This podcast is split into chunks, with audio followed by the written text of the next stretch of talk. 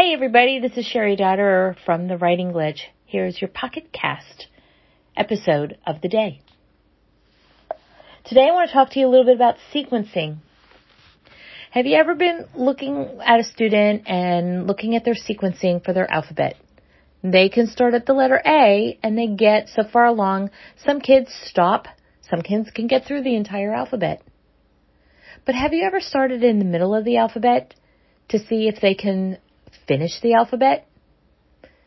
I'd like to propose starting at that elemento section, one of those letters. Let's start with M.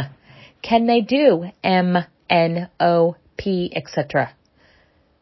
What about going backwards? M, L. Oh, gee, what goes in front of that letter? J.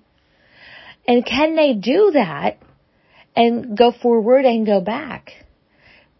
Many kids can do CBA and maybe DCBA, maybe even EDCBA, but if we start farther along in the alphabet, can they go backwards?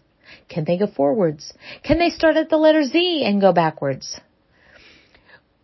Counting forward and counting backward in math, we do a lot more often than we do with alphabet.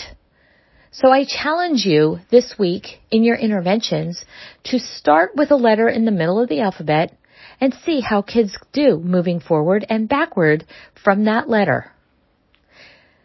This is one idea and one intervention that we talk about in the writing glitch uh, course called the Dotterer Dysgraphia Toolkit and the Dotterer Dysgraphia Method part of, it's part of that program. If you'd like to learn more and become a dysgraphia specialist, join the Writing Glitch community and then join the Amethyst plan and get certified. Become a dysgraphia specialist. Understand where this framework is based on is it's based on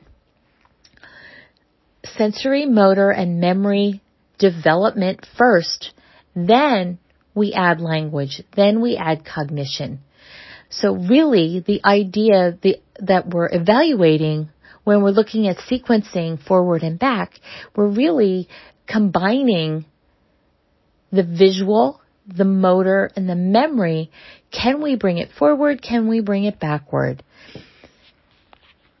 So join the Writing Glitch community Amethyst Plan and get certified as a dysgraphia specialist.